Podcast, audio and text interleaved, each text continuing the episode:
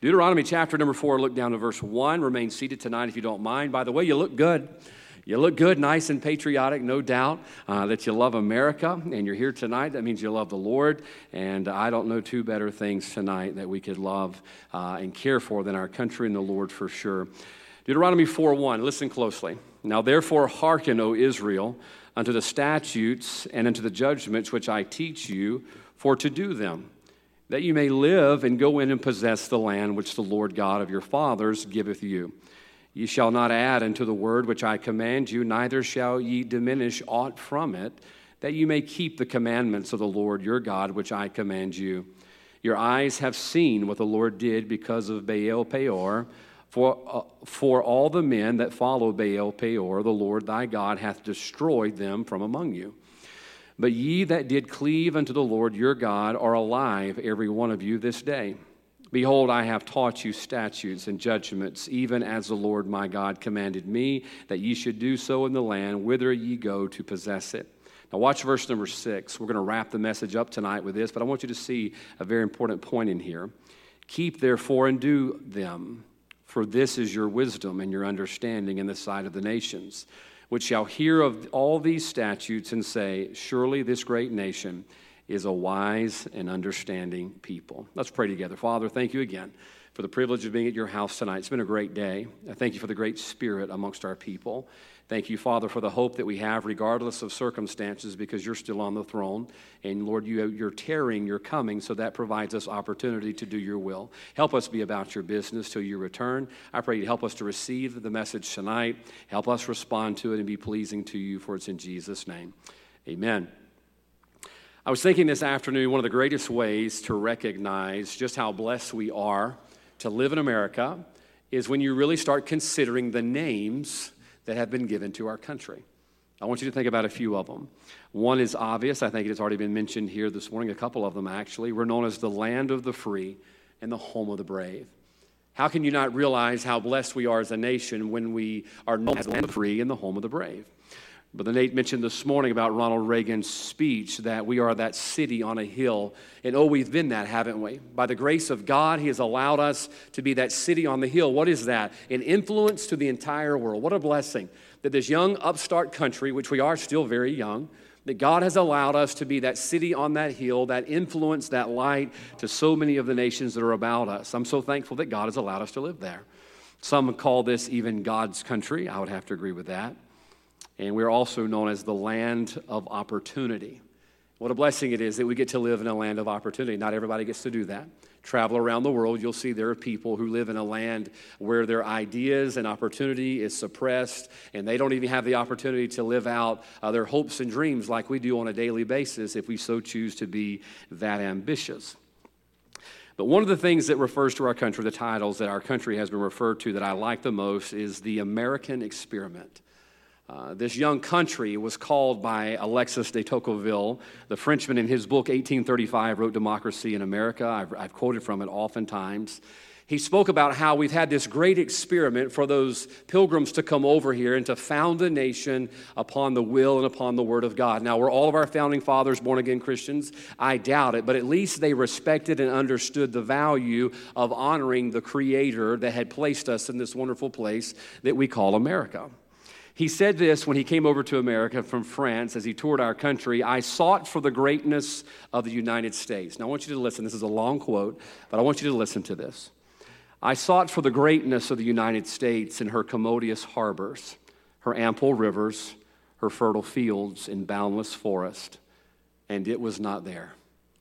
He says, I was trying to see what makes America great, what makes America tick, and I looked in her forest, her harbors, her rivers, her fields, and it was not there. He says, I sought for it in her rich mines, her vast world commerce, her public school system, and in her institutions of higher learning, and it was not there. I looked for it in her democratic Congress, in her matchless Constitution, and it was not there. Not until I went into the churches of America and heard her pulpits flame with righteousness, did I understand the secret of her genius and power. America is great because America is good. And if America ever ceases to be good, America will cease to be great.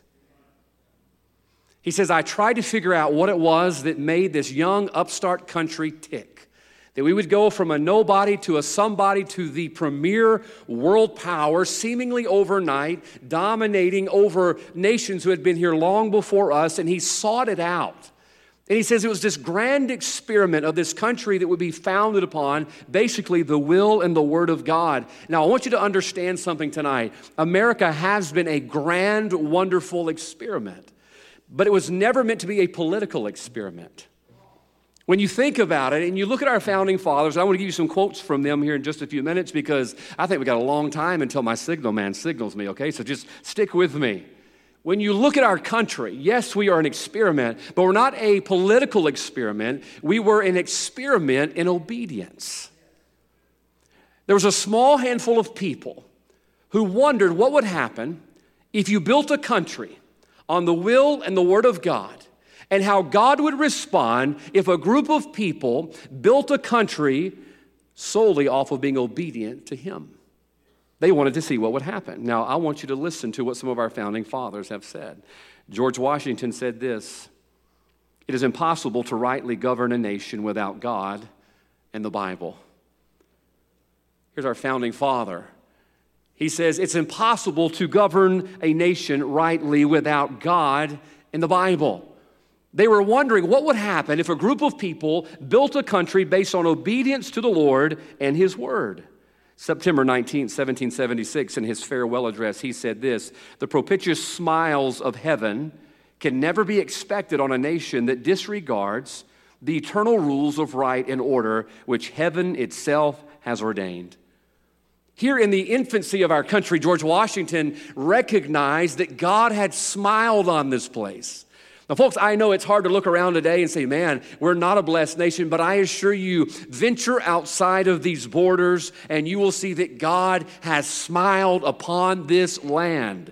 The very fact that we're here tonight, that we get to come and we sing and we have a copy of the Word of God, it's evidence that God has smiled upon this land. Why? Because this grand American experiment, what would happen and how would God respond if we built a country on his will and his word? The response was God smiled on it. John Adams said this, "The Declaration of Independence laid the cornerstone of human government upon the first precepts of Christianity." You see the common denominator here. This grand experiment was seeing what God would do if men sought to be obedient to him. My favorite is Patrick Henry. He says, it cannot be emphasized too strongly or too often that this great nation was founded not by religionists, but by Christians. Do not mistake that. That has been sought to erase that from our textbooks, that there were some religious zealots that came over here to found. No, they were Christians. Patrick Henry says, not on religions, but on the gospel of Jesus Christ. They recognized that the foundation of this great nation was founded upon the will and the word of God and our obedience to it. You see, this was not a political experiment. This was an experiment in obedience. What would God do if a nation simply decided they were going to obey him? In the last 250 years, we have seen God smile. Why? Because for the most part, we've been obedient. Now, tonight, I want to look right quickly at this opportunity of obedience.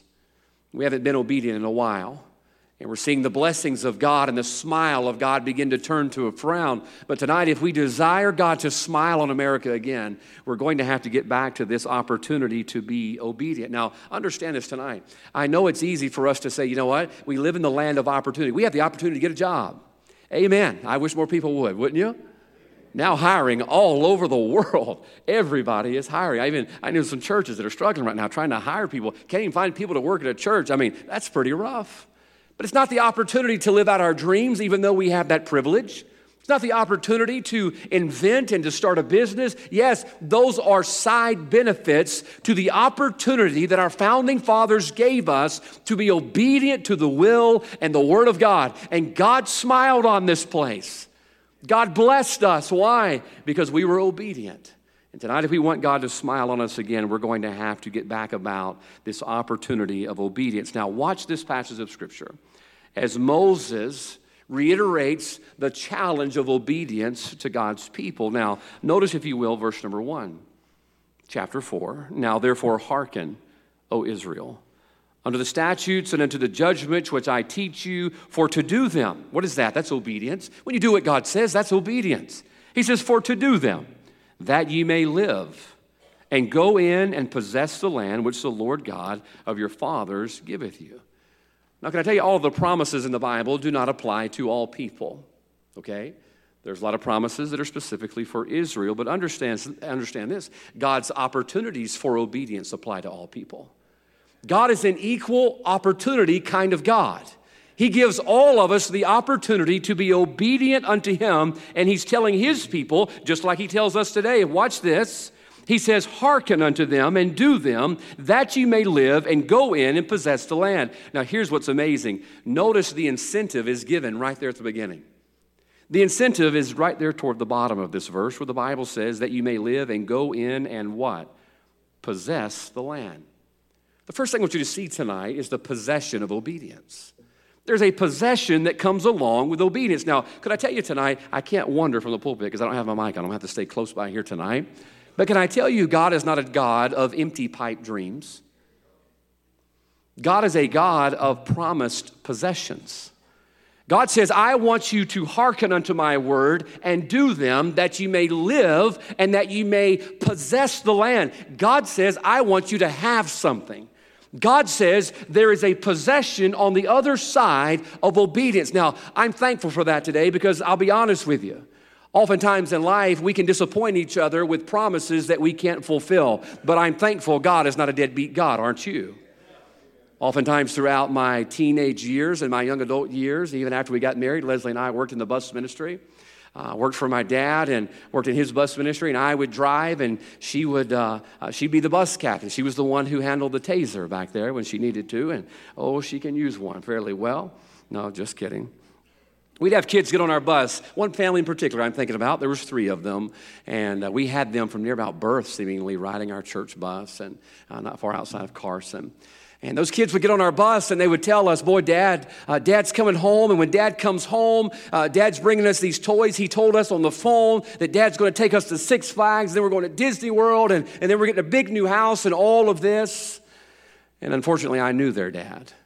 And I knew their dad was not going to come through with all the things that he had told them. I knew that their dad was going to disappoint them. Why? Because I knew their dad was not a faithful dad. He was not a faithful father. He'd be gone months and months and months at a time. But I'm so thankful my father's not that way. I'm thankful tonight that my heavenly Father always keeps his promises. Hebrews 10:23, let us hold fast the profession of our faith without wavering, for he is faithful that promise. What does that mean? That means on the other side of our obedience to God, there is a promised possession, and God always keeps his word. Now, folks, that ought to be a little bit of incentive tonight for us to be obedient. Why? Because when God smiles on you, look, it's not just a pat on the back. God blesses us with promised possessions, and the United States of America used to be one of them. This young upstart of a country. How did we get to where we are? It's because of obedience. It wasn't a political experiment. It was an obedience experiment. Hebrews 10:23, when it says, let us hold fast the profession of our faith, do you know what that is? Obedience. Hang on to it. Be obedient. If there's anything I could challenge you with tonight, listen, it's that obedience is always going to translate into the blessings of God, not only in this life, but the one to come. Why? Because faithful is he that is promised. God always keeps his word.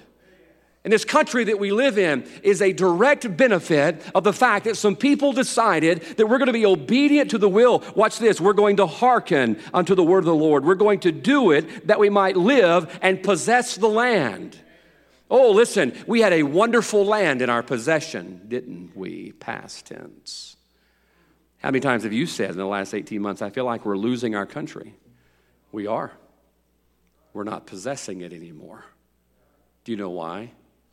We possessed it by obedience, and we're losing it through disobedience. There's a possession that comes along with obedience. God says, faithful is he that is promised. Now, here's what I love. I was reading down through this, and when Moses says, look, now, I want you to hearken. I want you to do it. Listen, I want to teach you. I want you to do them that you may live. all of those rules that Moses was giving, he was going somewhere with it. Do you know where they were going? They were going to a promised land. It wasn't a pipe dream.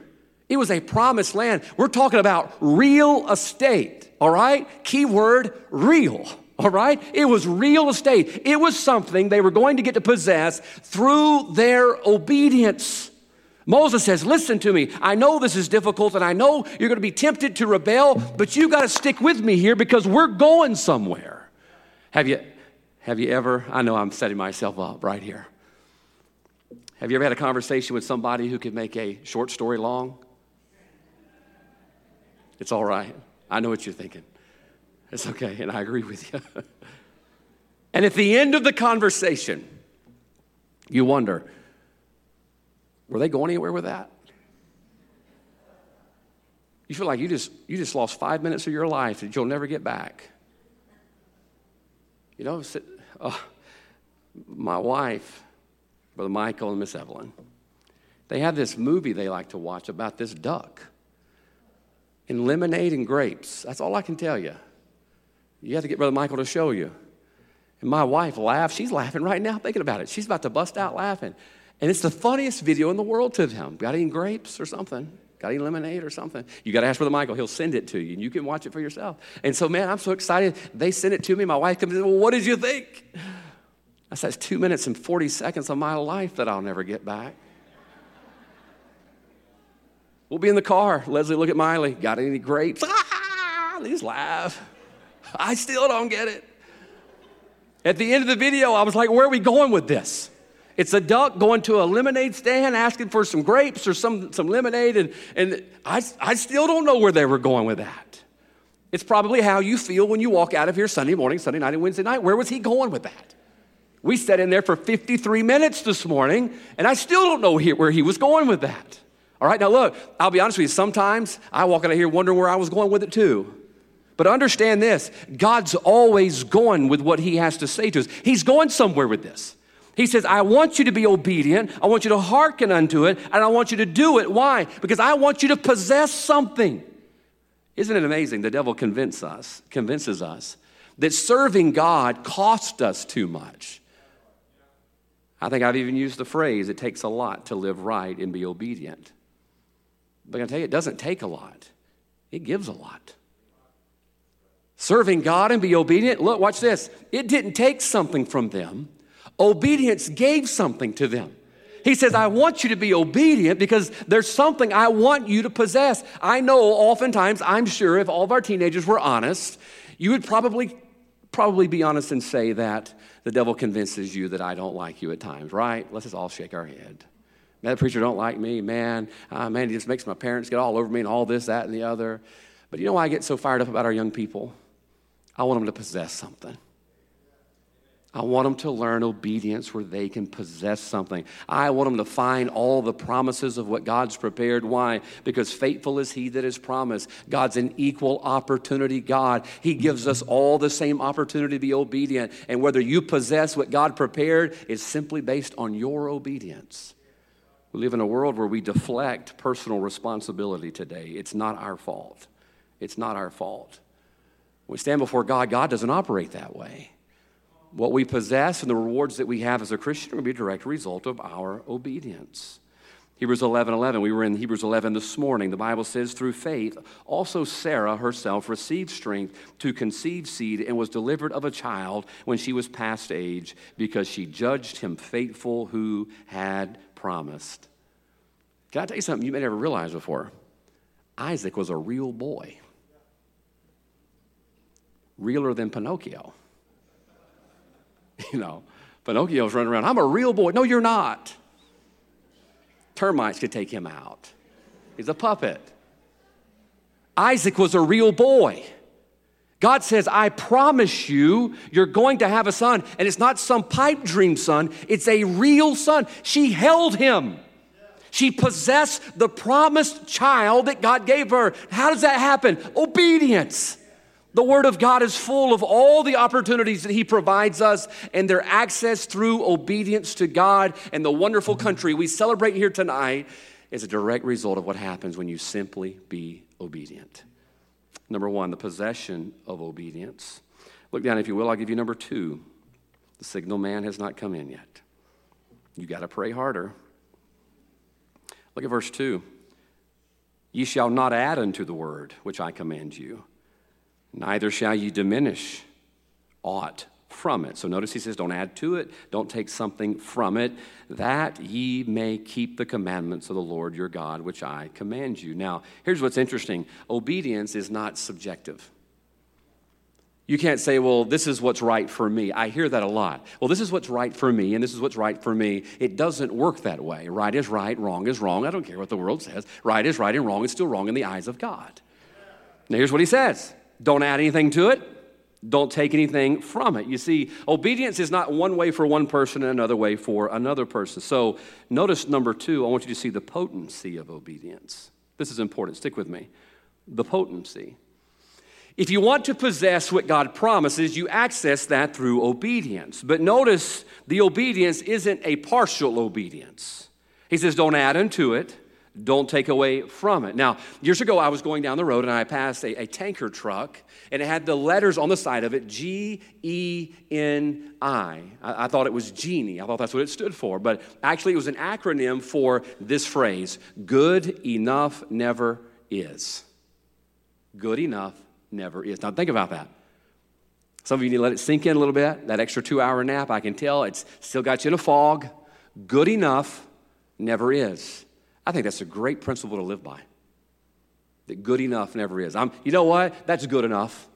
We as human beings are very prone to living by the good enough standard. You know, I know it's not exactly right, but it's good enough, all right? I mean, we wouldn't accept that from our mechanics, would we? Look, I know your car's still knocking when you crank it. I know your tires still won't hold air, but the patch is good enough. We wouldn't accept that, and yet that's what we offer to God. God, you know, I know what your word says, and boy, I really like these chapters right here. And oh, I'm going to be obedient to these chapters, but those chapters right there and those chapters right there, that's not for me. Doesn't matter. He says, don't add to it, don't take away from it. You know what God expects from us? Full obedience. Full obedience. God says, I don't want you to dabble with it. I don't want you to add a little bit of your opinion. I don't want you to take away some because of popular culture. You just do what I said. And obedience is going to lead to a possession. But as soon as you start tinkering with obedience, you lessen the potency of it. The other day I was going down the road and looked over. The guy next to me had to be from our wonderful state. So how do you know? Well, his bumper was sewed on with zip ties. I'm not talking about one. I'm not talking about two. I'm talking about one or two packs. The man's bumper was stitched on with zip ties. And I looked over there, and he had the biggest smile on his face, like, yeah, America, you know? It works. That's the way we are. Just kind of fix it, make it work. And it was working. It was working. Me and Molly were out on a date the other day, and this guy makes this sharp turn, and all of a sudden he turns right into the curb in front of McAllister's and rips his bumper off. He pulls her to the gas station we were. Miley's laughing at them. I had to tell her, put your head down, or they're going to come shoot at us because you're laughing at the guy. And the guy's wife was in the car, which makes it worse. He was out there with some zip ties. He was stitching his back on. In a few minutes, boom, boom, boom, they just took off down the road, just that bumper flapping in the wind. It was working. It would work. Hey, it got by. There's a lot of things in our life that we're, you know what? It's good enough. I went on Sunday morning. That's good enough. Hey, I even went on Sunday night. I don't have to go on Wednesday night. It's good enough. But can I tell you something? Obedience is obedience. There is no such thing as partial obedience. Partial obedience is disobedience before God. That's the standard God has. Now, I'm not trying to be an ogre tonight because I have to live by this too. But understand, when we stand before God, he's not going to say, well, you got about 85% of it right. Well done. No, God demands full obedience. Mark 12:30, and thou shalt love the Lord thy God with some of thy heart and most of thy soul and a little bit of thy mind. No, what does it say? And thou shalt love the Lord thy God with all of thine heart, with all thy soul, and with all thy mind, with all thy strength. This is the first commandment. What does that mean? It means God expects full obedience from us. And if we want the blessings of God and the possession of obedience, we've got to understand the potency of obedience comes from full obedience to God. I'll give you another Patrick Henry quote. Listen to this. Righteousness alone can exalt America as a nation. Notice that. Not righteousness plus the intellect, not righteousness plus the financial systems. No, righteousness alone can exalt America as a nation. He says, reader, ! Whoever thou art, remember this, and in thy sphere practice virtue thyself, and encourage it in others. The great pillars of all government and social life, I mean virtue, morality, and religion. This is the armor, my friend, and this alone that renders us invincible. He says obedience to God. What made us invincible? I mean, what protected us? My dad and I were talking this morning about George Washington. How many horses were shot out from under him? 2, 3, 4? 2 horses shot out from under him, bullet holes in his coat. I mean, it's almost like the guy was bulletproof. It's almost like God wanted him around. He did. That's just the way God works. When we're obedient to the will and word of God, there's a possession at the end of it. But as soon as you start, you know what? I'm going to try to do just good enough. Then watch the blessings of God begin to taper off. This is why Paul says in Acts 20:27, I love this verse because it gets me out of trouble. For I have not shunned to declare unto you all the counsel of God. I'll be honest with you. There's a lot of this I don't like to preach. I'm just being honest. Some of it's personal. I don't want to preach it because look, you know how hard it is for a guy like me to preach on patience? Whew. Lord, I'd rather not preach on that. I'm still working on that one myself. I have to declare the whole counsel of God, all of it. You see, here's the way this works. Paul preached it all because they needed to know it all because they were going to be accountable to all of it. You see, folks, that's why, and boy, we ought to pray for them. There's a lot of pastors in this country that'll stand before God and give an account for not preaching it all because they were afraid about filling pews and people leaving and mean phone calls and mean text messages. Folks, the potency of the possession is all determined upon obedience, full obedience. I won't take the time to turn there because I feel like the flag man will be here shortly. 1 Samuel 15, God tells Saul to destroy all the Amalekites and Agag. The Bible says he went in there and he destroyed a lot of them. But the Bible says that he kept back Agag. He held him back. He says, you know what, I know God said destroy all of them, but you know what, I'm going to keep him. That's partial obedience. And you know what it cost Saul? The blessings of God. The blessings of God. He missed out. Why? Because he wasn't fully obedient to the Lord. Here's what the Bible says about Solomon, 1 Kings 11. And Solomon did evil in the sight of the Lord. You're thinking, what did he do? Was he like a Satan worshiper or something? Listen. Listen what evil was, and went not fully after the Lord. He went not fully after the Lord, as did David his father. Then did Solomon build an high place for Chemosh, the abomination of Moab, in the hill that is for Jerusalem, and for Molech, the abomination of the children of Ammon. What happened? Where did the trouble get in? It was in that area that he was not obedient to God. You ever feel like the devil has made it behind enemy lines and is living in your spare bedroom? You ever feel like that? Tinkering with your car, messing with your mind, stirring your wife up against you, making your kids mad, and you're thinking, man, he has moved into my spare bedroom. You know what? He doesn't move into our spare bedroom, but I'll tell you where he does move. He moves into the areas of incomplete obedience. So the Bible says, neither give place to the devil. Do you know where you give place to the devil for him to work and shoot at you from? You give him place in the areas that you're not fully obedient to God. Solomon's trouble came from the places that he didn't fully follow after God. So number 2, the potency of obedience. He says, don't add to it, don't take away, just do it. As difficult as it is, just be obedient to God. Look down, if you will, verse 5. Behold, I have taught you statutes and judgments, even as the Lord my God commanded me that ye should do so in the land whither ye go to possess it. Now, watch this. I love this part. The Bible says, Verse 6, keep, therefore, and do them. Now, notice this continual preaching of obedience. Just be obedient, just be obedient, just be obedient. Now, watch this. Jump back up, and I want you to see verse 3. In the middle of verse 3, he scares them a little bit. Your eyes have seen what the Lord did because of Baal Peor. For all the men that follow Baal Peor, the Lord thy God hath destroyed them from among you. In the middle of it, he gives them a very relative reminder of what happens when you're not obedient.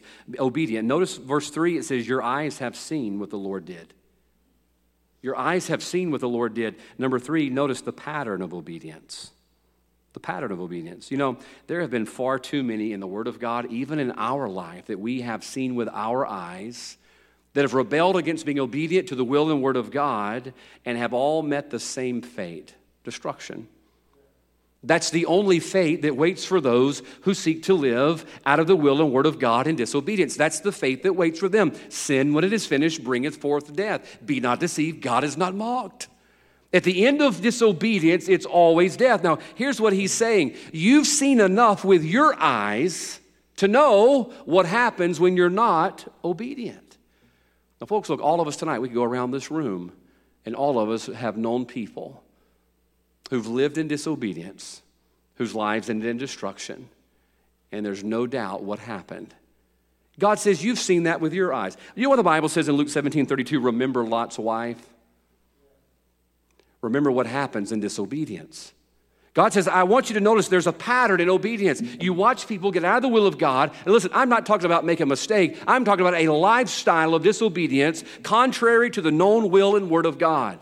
And they're living that lifestyle. And all of a sudden we see destruction. Here goes another one. Destruction. Here goes another one. Destruction. We lose this family. We lose this home. We lose this person. God says, haven't you seen enough with your eyes to know what happens when you live in disobedience? We've seen enough. How many countries tonight, I love using Rome, sit in ruins because they tried to defy God? God says, okay, America. I mean, how many of you, I know, Brother Nate, a few of you, y'all have been to Italy. You visit the ruins. Do you know what those are ruins of? Disobedience. Folks who defied God and tried to do it without God. God says there's a pattern there. Now, history is littered with the leftovers of disobedience. And here's my question before I give you the last thing. How many do we have to see with our eyes before we decide we don't want to go down that road? How many families have to be lost before we realize we can't do it without God? How many young people have to be lost? Listen, how many young people do our young people have to see go down the path of disobedience before they realize God's not going to be mocked, that God's always going to be right, and therefore I choose to live in obedience. Why? Because I want to live and possess the land. I don't want to be like those that I've seen and what the Lord did destroying them. Put the common denominators together. There's a pattern. And then finally, here's my favorite part. This is what I've been wanting to get to. Verse 6. Keep therefore and do them, for this is your wisdom and your understanding in the sight of the nations, which shall hear all these statutes and say, surely this great nation is a wise and understanding people. I love verse number 6. Why? We're seeing the product of obedience. The product. Now here's what's amazing. He says, the nations that are around you are going to look upon you. And they're going to see your wisdom and understanding. And they're going to hear all these statutes and say, surely this great nation is a wise and understanding people. Now watch this. What was their wisdom and understanding? What was the nations looking at saying, wow, look at those people. Look at this nation. He says, your wisdom and your understanding. That's what made you great. Do you know that's what made America great? We talk on and on. Let's make America great again. Make America great again. Just making America obedient again. Because watch, it was our wisdom and our understanding. That is what made us great. It wasn't of us. It was the wisdom and understanding, what they looked upon and they says, wow, look at those people. It was just obedience to God. That was our wisdom and that was our understanding. I believe tonight with all of my heart, we do live in a land of opportunity. And yes, it's a land of opportunity to have a great job, live out your dreams, build your homes, raise your children, opportunity to go to church. But can I tell you what this land of opportunity is really about? It's the opportunity to be obedient. Man, there were some people years ago, 250 years ago, who said, you know, I wonder what would happen if we took this book and built a country on it. I wonder what that would provoke God to do. Well, the answer is very simple. You're living in it. You're living in the product of what happens when you seek to live and to live out the opportunity of obedience. Now, folks, look, they made that decision, and we have reaped from it for years. But here's the problem. I told my wife this the other day. I said, we've spent all of our time picking the fruit that we haven't planted any trees. They planted all these trees of obedience. And for years, we've been picking the fruit. Financial prosperity, liberty, freedom. Oh, we've reaped the fruit of it. And we've been so busy gorging ourselves on the fruit of what somebody else planted, we haven't taken the time to plant some trees of obedience ourselves. And our kids are going to have nothing. Folks, tonight, why don't we decide, just us people here, those watching on live stream tonight, we're going to plant some trees of obedience so that our children, like we, will enjoy the smiles of God, the blessings of God, the protections of God, all because someone made the decision, you know what, we're just going to be obedient and do what God says. Let's have our heads bowed tonight and our eyes closed.